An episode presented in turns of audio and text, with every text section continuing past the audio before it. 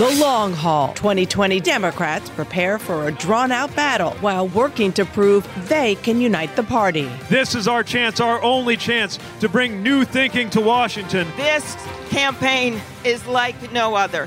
This is our nation's moment. I'll speak to presidential candidates Pete Buttigieg and Senator Amy Klobuchar next. And legal right? President Trump ignores criticism from his attorney general amid questions about political interference at the Justice Department. I stay out of things to a degree that people wouldn't believe. The chief of staff to the vice president, Mark Short, joins me to discuss in moments. Plus, down south, 2020 Democratic candidates try to gain ground with minority voters. We haven't heard from the most committed constituents of the Democratic Party. Will South Carolina deliver Joe Biden a win? I'll speak with South Carolina kingmaker Congressman James Clyburn ahead.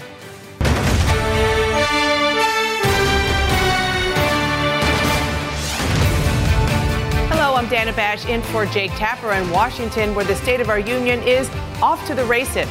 President Trump wakes up today in Florida, where he will serve as the Grand Marshal at the Daytona International Speedway. But he leaves behind outrage here in Washington as he continues to sound off on cases in front of his own Justice Department, even after the uproar prompted Attorney General Bill Barr to publicly urge the president to back off. But Barr's own decision to oversee or overrule career officials in some criminal cases involving people with ties to the president is raising more questions about the line between President Trump and the Justice Department. Meanwhile, the Democratic race to challenge President Trump has moved to Nevada, where Democrats are looking to prove they can build a diverse coalition of support in a primary race many now expect to stretch on for months. This morning, I'll speak with two candidates, former Mayor Pete Buttigieg and Senator Amy Klobuchar, who are trying to capitalize on momentum coming out of New Hampshire. Joining me now from Las Vegas is the candidate with the most Democratic delegates, Pete Buttigieg. Thank you so much for joining me this morning.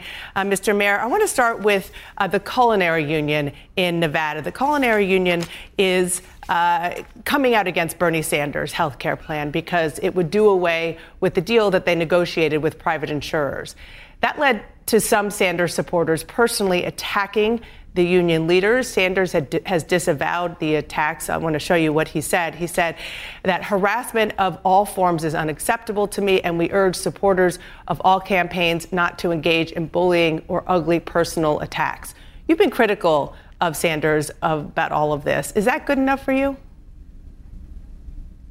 You know, it's really disturbing to see the Culinary Union attacked when these are workers who have stood up and fought for, among other things, good health care plans. They're not interested in Washington taking away their choice. And I think part of what's at stake in this election is the idea I'm putting forward of delivering health care to everybody, so there's no such thing as an uninsured American, but doing it with Medicare for all who want it, while union members and others who have good plans are able to keep it. No one should go after working people for wanting to defend and grow what they have earned. And it's a key point of difference at the policy level between me and Senator Sanders. And also, I think very important that supporters of any candidate do this with respect. We have a crisis of respect and decency, obviously, in the White House right now. Has Senator Sanders done enough to disavow the heat of competition on this? Our side, but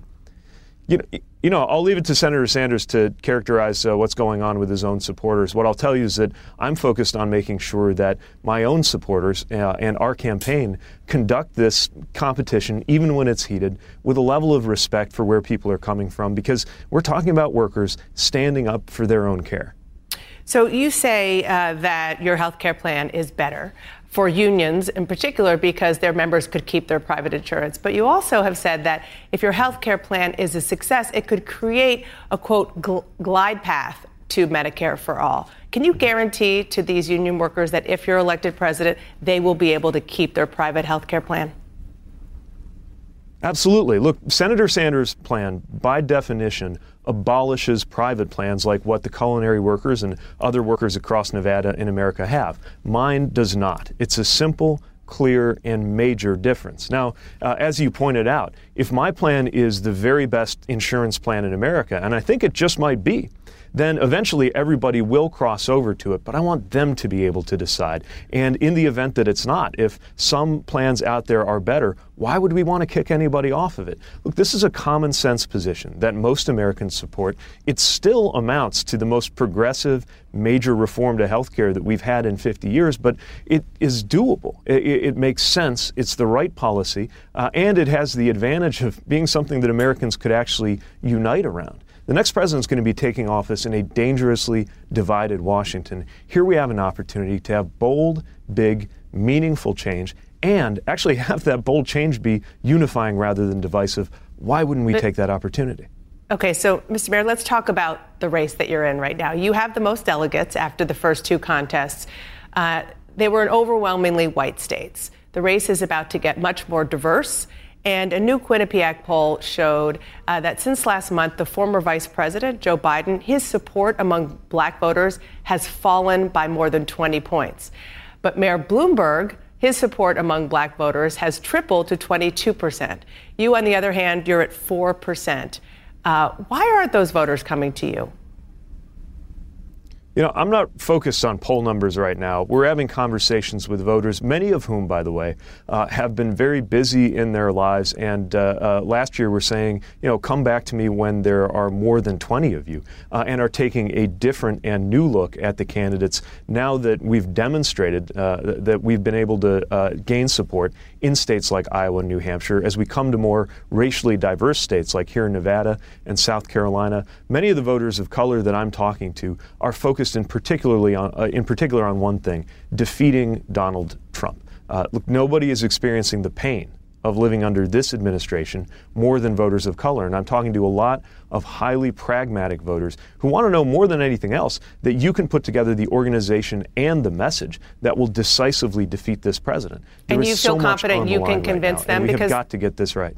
Forgive me. You feel confident you can convince them, because part of the kind of the narrative or the question going into these votes is whether or not success would beget success. You've had success, and you feel confident that voters of color are going to see that and look your way in a way that they haven't before?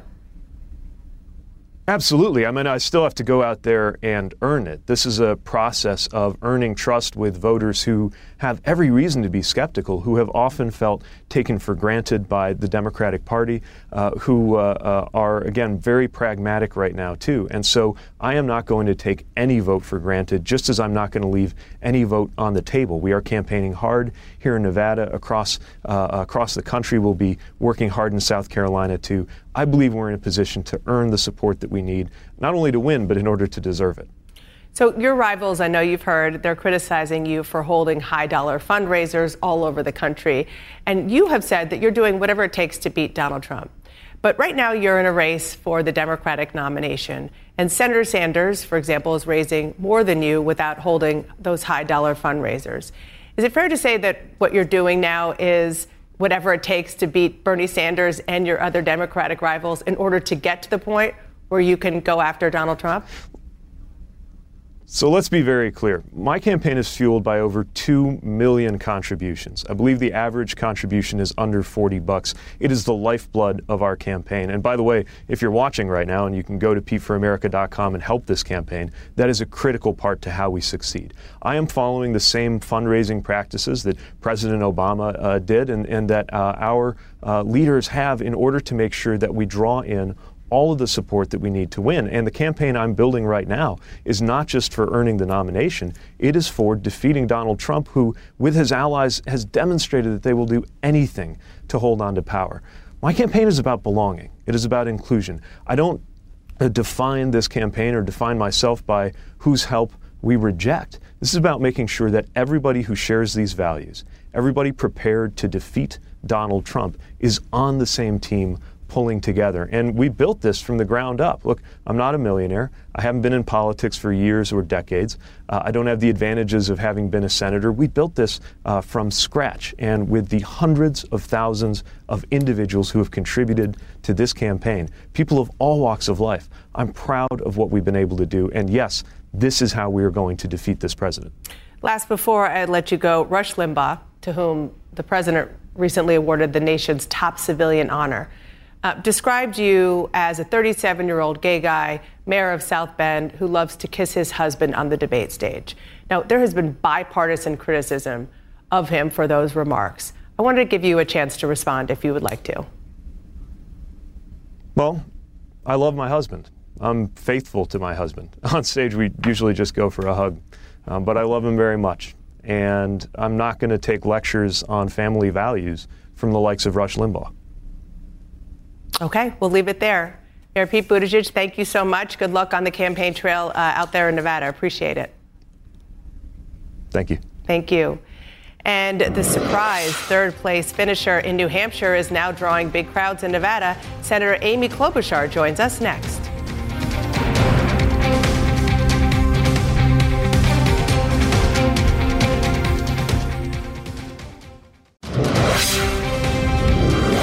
Welcome back to State of the Union. My next guest says her presidential campaign is surging at just the right time. After taking third in New Hampshire, Senator Amy Klobuchar is now on the trail in Nevada, where she's hoping she can prove she can keep her momentum going. Joining me now from Las Vegas is Senator Amy Klobuchar. Thank you so much for joining me this morning. I want to start, first of all, on the crisis in the Justice Department after the Attorney General Bill Barr dialed back a sentencing recommendation for Trump associate Roger Stone. 9 of your Democratic colleagues, including Senators Warren and Sanders, have called for the Attorney General to resign. Do you think he should resign? Sure, I'd be glad if he resigned. I just don't think that is realistic. And what is realistic right now, I didn't support him to begin with. I'm the one that grilled him on his expansive view of executive power, which all of that has come to roost. But what I think is realistic is that he is now going to testify in front of the House Judiciary Committee. I'd also like him to come to the Senate, and along with my colleagues, I've asked him to do that so we can probe him on the role of the president in trying to influence decisions in the Department of Justice, in particular the Stone decision. I just think it's outrageous, knowing how hard these career prosecutors work to do the right thing, how hard they worked on a case like Roger Stone's, got him convicted, and then get undermined when it comes to the sentencing. That's just not normal. Okay, so Senator, let's talk about where you are now, the primary. And the calendar is about to get, and the states where you are about to get, much more diverse. You finished very strong in New Hampshire, as you well know. And because of all of that, your time as a prosecutor in Minnesota's Hennepin County is getting more scrutiny. So I want to ask you about that. I want you to listen to what you said when you were running for prosecutor in 1998. I think I'm going to look young. When you look at the crime rate in Hennepin County, it's not acceptable. We have to look at making sure that there's a consequence when someone commits a crime. When you see the dramatic reductions in crime in other parts of the country, we can learn a lot from what they're doing, and they're enforcing the law down the line. So that tough-on-crime approach has now been linked to racial disparities in the criminal justice system. So in retrospect, do you regret that? Well, let's set this up. I was running against a Republican opponent who actually was advocating for longer sentences as well as less gun control. So I was actually arguing, when I talk about consequences, it can mean things like drug courts, like restorative justice, which was a major focus of my time in the county attorney's office. And during my time there, we actually saw a 12% reduction in African-American incarceration rates. So what do I think when I look back at that? I was not involved in some of the controversial issues in other states like stop and frisk. I understand that is unconstitutional. But what I was focused on there is trying to go after crimes and making sure there's a consequence. But it does not mean that it always has to be prison time. There just has to be some kind of reaction to make sure that people aren't just committing crimes and there's no response. The response has to be tailored to what the crime is. Okay, so from 2002 to 2004, more than 60% of juveniles brought to the Hennepin County Juvenile Detention Center were black, according to a Council on Crime and Justice study, even though only around 10% of the county's overall population was black. You've been clear that you believe that there is racism in the justice system. But given that, and given the stats from back then, Do you take any responsibility for the racial disparities in the criminal justice system on your watch? I think everyone involved in the criminal justice system has to take responsibility, including myself. What we know is that there's institutional racism, and how do we get at it is really my job and will be my job as president. And I would argue someone with this experience actually could do a very good job of getting at it. One, sentencing changes like the First Step Act that I was a co-sponsor of that we passed. And as a prosecutor, it was important to have me as one of the co-sponsors, reducing nonviolent sentences on the federal level. As president, I will roll it out for the Second Step Act to create incentives for the states where 90% of people are incarcerated. Doing something for clemency and having a clemency board outside of the Justice Department, an innovative approach that I'll bring forward as president. Doing more when it comes to eyewitness identifications, diversifying police departments and offices, making sure that we have videotape interrogation, something that I advocated for when I was prosecutor. I've always said that we are not like a business in the criminal justice system. You don't want to see repeat customers. So what you want to see is people get help so they can get out of the system, which is why I've been the lead Democrat when it comes to drug courts. Senator, I want to turn now to one of your opponents for the Democratic nomination, Mayor Mike Bloomberg.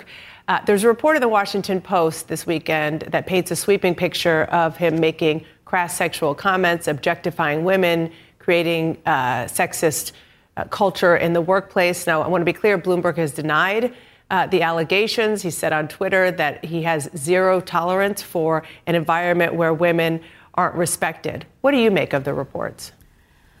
I think he has to come on a show like yours here, Dana. He has not gone on any Sunday show since he announced. I've got to answer questions like I just did on my record. And he has to do the same thing. I don't think you should be able to hide behind airwaves and huge ad buys. He has to come on these shows, and I also am an advocate for him coming on the debate stage. I know I'm not going to be able to beat him on the airwaves, but I can beat him on the debate stage.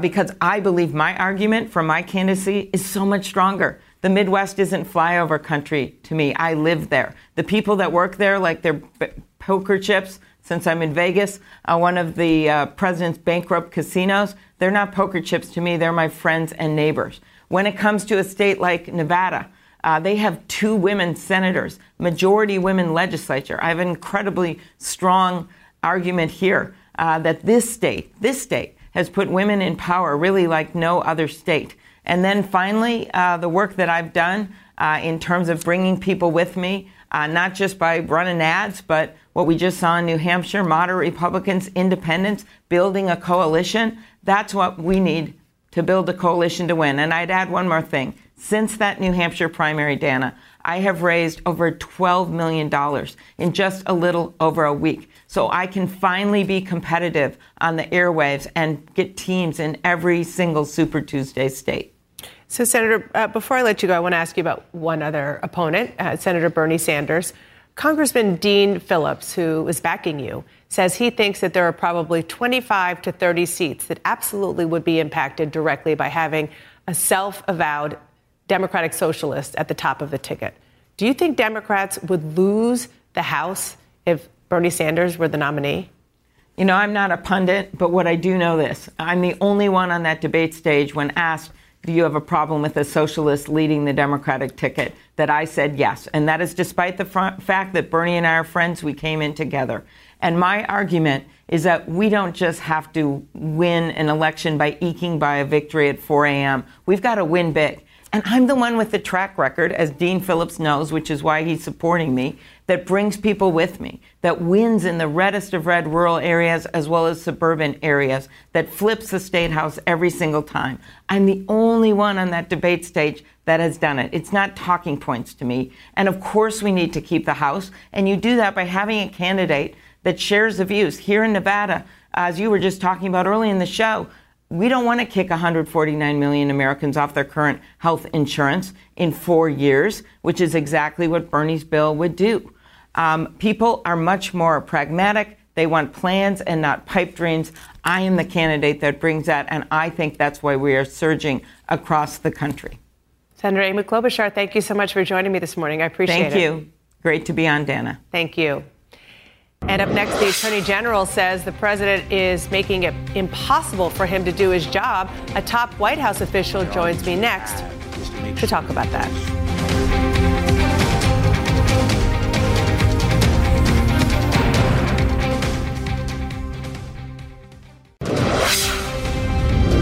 Welcome back to State of the Union. I'm Dana Bash. The latest critic of President Trump's Twitter feed is his own Attorney General, Bill Barr, who said this week that the president's tweets about current Justice Department cases make it impossible for Barr to do his job. Clearly undeterred, though, President Trump is still tweeting about current cases. And some new moves by the Justice Department are raising questions about political interference. Joining me now is the Chief of Staff for the Vice President and President Trump's former Legislative Affairs Director, Mark Short. Thank you so much for coming in this morning. Thanks for having me on, Dan. So let's start with what the Attorney General said this week. Let's take a listen.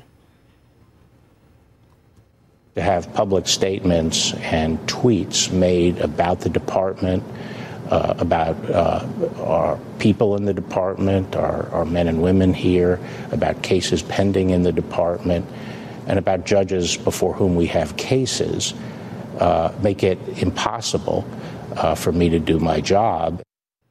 Why did the Attorney General feel the need to do this? I don't know, Dana. I don't think that it's impossible to do his job. In fact, I think that Attorney General Barr is doing a great job. I think he has a lot of confidence inside the White House. I think that the president's frustration is one that a lot of Americans have, which feels like the scales of justice are not balanced anymore. That when someone like Roger Stone gets a prosecution that suggests a 9-year jail sentence, which is 4 years above the sentencing guidelines. And candidly, someone like Andy McCabe, who also lied to federal investigators, gets a lucrative contract here at CNN. People say, how is this fair and how is it equitable? And I think that's the president's frustration. You don't think that it's unusual for the Attorney General to come out in any administration, but particularly in this administration, to basically say to the president, back off? Oh, well, I'm not going to tell you it's not unusual, but I think that he does enjoy the support of the president. And I think that, again, the concern that we have is the sense that the scales of justice are not the same. Again, what we've seen again and again is that the Department of Justice has been politicized. And Attorney General Barr is trying to correct that. Normally what would happen in a case like Roger Stone's is if somebody's asked for a sentence that is 4 years above the sentencing guidelines, it goes up the chain to say, here's why I'm suggesting that. Once that happened, Barr took it back and said, no, that's to be excessive. But I think there's concern about a lot of people who knew that the Mueller probe was a fraudulent probe. Which is understandable. There's understandable concern on any level in any case. But it's a totally different thing when it's the president of the United States involving himself in criminal cases, particularly involving people who are close to him. And since that interview, that's basically not me speaking, that's obviously what the Attorney General was getting at, the president continued to tweet. He tweeted about the Justice Department's decision not to prosecute Andy McCabe and asserted his right to intervene in criminal cases. So why isn't the president listening to his Attorney General? The president has been able to communicate directly with the American people through a social media outlet. It is something that helped propel him to the presidency. It's one of the things that the American people love about him is they can communicate directly with him. He's going to keep doing it. It's what he's done from the beginning, and I think it's a very effective way for him to communicate with the American people. When we talk about weighing in, I've read even today in the Washington Post, I had an editorial talking about Bill Barr being the president's wingman. Those were the exact words that Eric Holder used when he said, I am Obama's wingman. And the media never criticized that. Yet today, it's never been an accusation that Barr says I'm his wingman, but the media is criticizing and alleging it. Well, I think it's not the media, it's Barr now. Barr is the one who's criticizing the president for his tweets, not us. No, what the media is criticizing is they're alleging that Barr is the president's wingman, doing basically politicizing the DOJ, when in fact Eric Holder said, I am Obama's wingman. And the media was silent at that time, Dana. The reality is that Barr is being independent. He did come into this decision on his own. It was not something he was influenced by the president. But what I hear you saying is that it's okay, because the president uses social media in an effective way, that it's okay to take that to a level that he is a disruptor, he is a precedent breaker, but this takes it to a level where the Justice Department has historically lived up to its name, Mark. You know that. It's an advocate for independent justice. It's seen that way around the world. What's been happening inside the Justice Department has been unprecedented. when you basically knew the Russia collusion was a hoax and you continued to pursue it, you continued to try to entrap people, that is something that the American people have not seen before, and it is a danger, too. So for the president to speak up and say it's unfair to prosecute and suggest 4 years, extra years in prison for Roger Stone. But isn't there another way to communicate? The number two person in DOJ go free and it's, again, have a lucrative contract here at CNN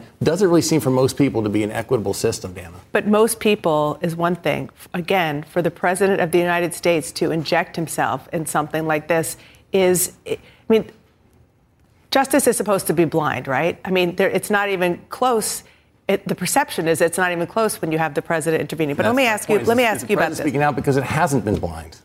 Barr ordered the Justice Department to re-examine the case of the former National Security Advisor Michael Flynn, who pleaded guilty to lying to investigators. President Trump said Flynn's situation is very unfair. He previously wished him best wishes and good luck. Why is the Attorney General inserting himself in cases involving the president's associates? Because, again, there has been a bias within inside the Department of Justice that Attorney General Barr is trying to correct.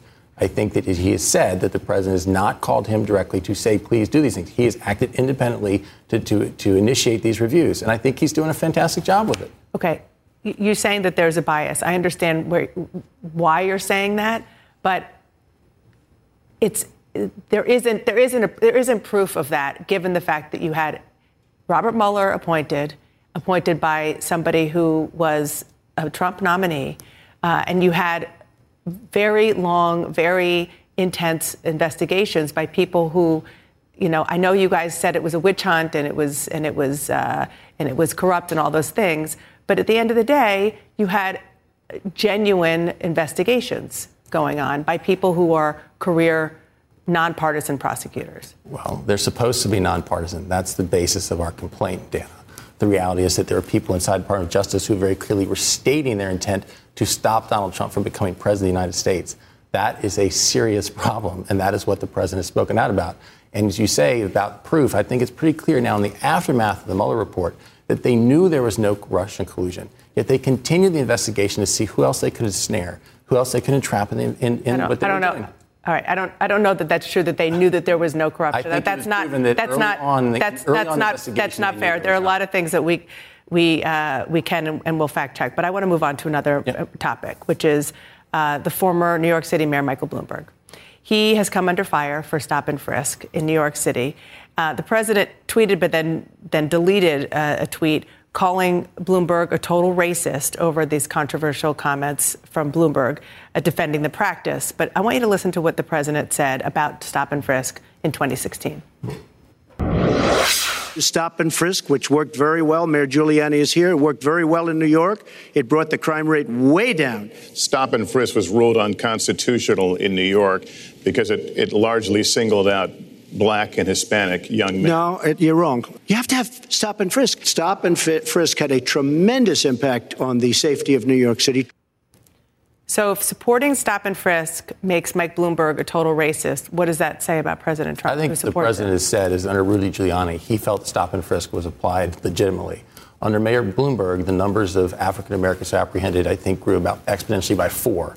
And at that point, there are questions about whether or not it was really targeted on race. And that's what the president's complaint is.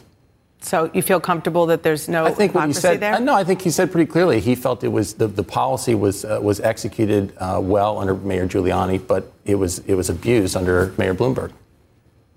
But he supports the notion of stop and frisk, which I think it depends on what the criteria are, Dana.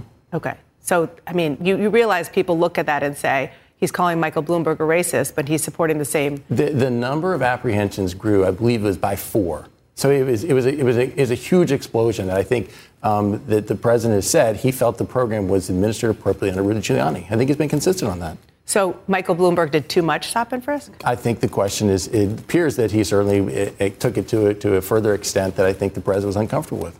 Okay, one more question about something that hasn't gotten a lot of play, but I know you have interest in, and that is the budget, and that is the president's budget put forward last week says that the federal deficit over the next 10 years will not be eliminated. It's actually climbed to more than $1 trillion. The president vowed during the campaign to eliminate not only the deficit, but the entire national debt by the end of his second term. Why is this a promise that he feels comfortable breaking? The spending problem is one that afflicts both Republicans and Democrats alike, Dana. If you look at the president's first budget, it did balance in 10 years. At this point, as we've accumulated additional deficits, it's now taking 15 years. But traditionally, Congress has thrown out the president's budget. If they would stick with the president's budget, we could get back onto a balanced structure. But the process is that both Republicans and Democrats in Congress end up spending too much money, and we do have a deficit. But as you know, the budget is a political document of what the desires are and the policy goals are of a president. The fact that he's not even trying, even saying that his goal is to balance the budget and that the deficit will still balloon, especially in really good economic times. I mean, these are the times where you're supposed to be able to deal with that. Yeah, so why not? With President Trump's economic policies, you continue to see revenues grow. Americans are thriving. More Americans than ever before are employed. Therefore, many of the reliance upon social programs has come down. The economy is fantastic, Dana. So why not cut the budget now? But the reality is that where President Trump has suggested modest cuts, it's presumed by a lot in the media saying they're draconian cuts. And so the reality is he's trying to do the best he can to balance within 15 years. If Congress would come along with us, we could do that. But thus far, Congress has been unwilling to accept the budgets. You're right. It's not a legislative document. It is, here's our policy guidelines. But our administration puts a lot of time and effort in putting that budget together. It's why it balanced in 10 years the first year. It's up to 15 years now. We have a chance to control this if Congress will work with us on it. Mark Short, thank you so much for joining me this morning. Dana, thanks for having me. I appreciate it. The South Carolina primary could mark the end of the road for more than one Democratic candidate. That state's kingmaker, Congressman James Clyburn, joins me next.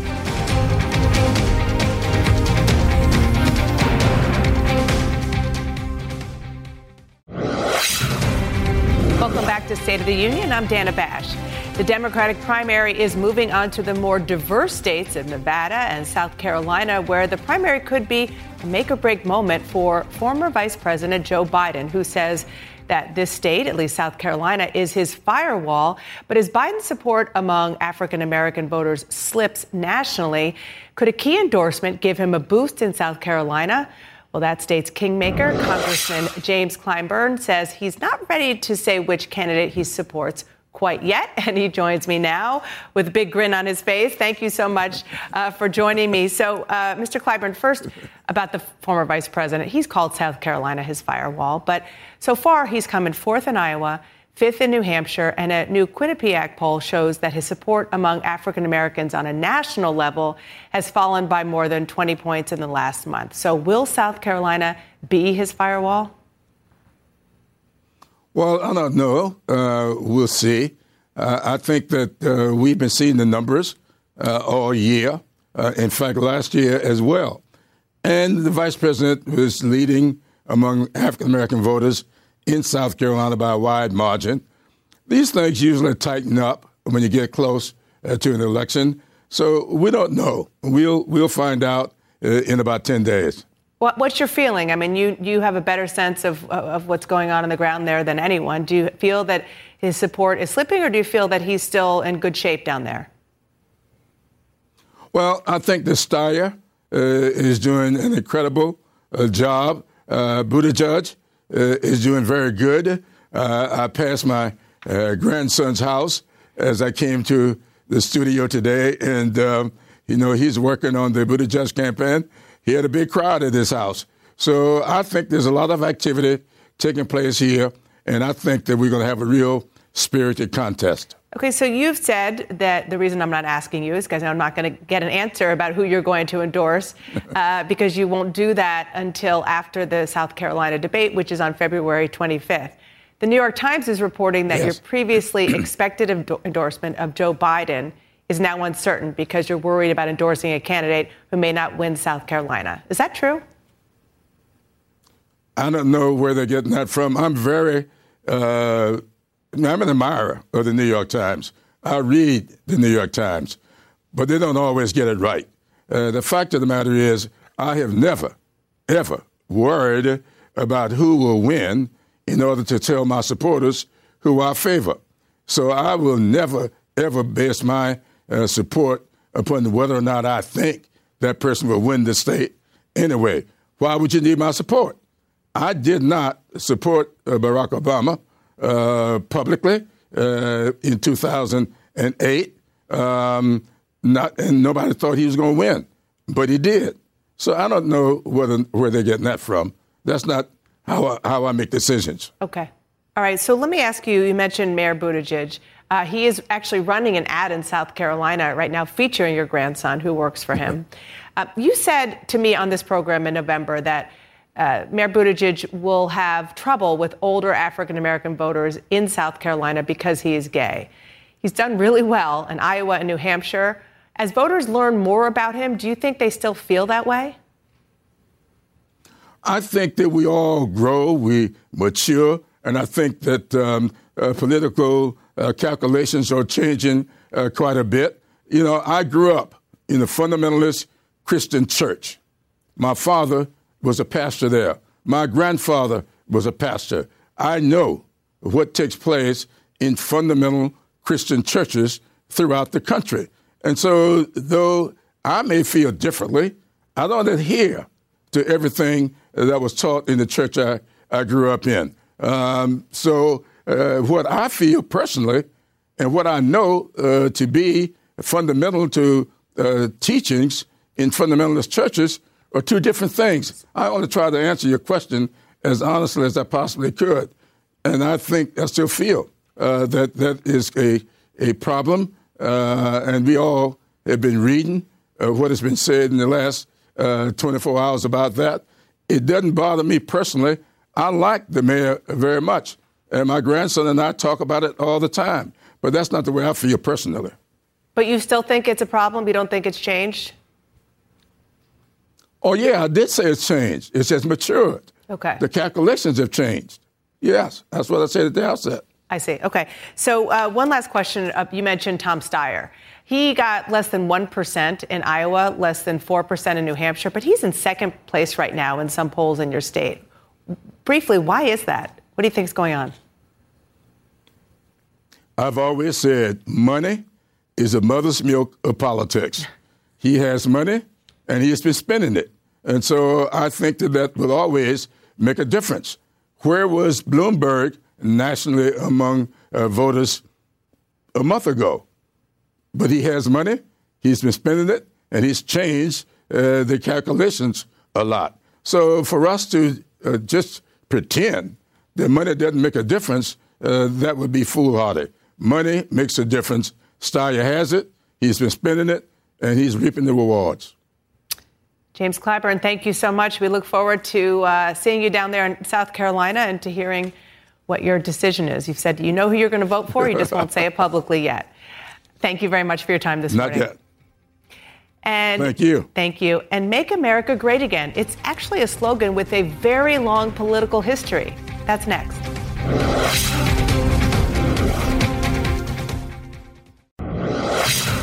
Thanks so much for watching tonight.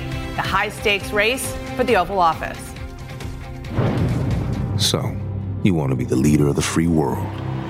Just how far will you go to get what you want? The hope of a skinny kid with a funny name who believes that America has a place for him, too. He just got to the Senate. The general feeling was that was pretty audacious. He said, I'm not getting in this to lose. Lyndon Johnson.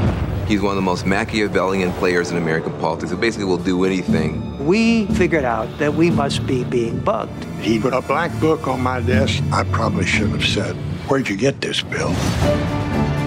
It's impossible to overestimate how furious Ford was. You do not challenge the President of the United States when he's an incumbent. I promise you, we as a people will get there. We'll make America great again. Race for the White House, tonight at 9 on CNN. When you work next level. When you play next level. And when it's time to sleep, Sleep Number smart beds are designed to embrace your uniqueness, providing you with high-quality sleep every night. Sleep next level.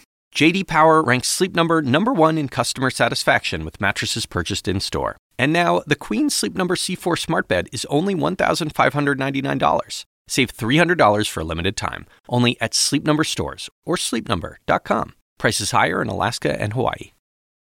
Quality sleep is essential, and that's why the Sleep Number Smart Bed is designed for your ever-evolving sleep needs. So you can choose what's right for you whenever you like. Need a bed that's firmer or softer on either side? Helps you sleep at a comfortable temperature. Quiets their snores. Sleep Number does that. Sleep better together. J.D. Power ranks Sleep Number number 1 in customer satisfaction with mattresses purchased in-store. And now, save 50% on Sleep Number limited edition smart beds for a limited time. For J.D. Power 2023 award information, visit jdpower.com/awards. Only at Sleep Number stores or sleepnumber.com.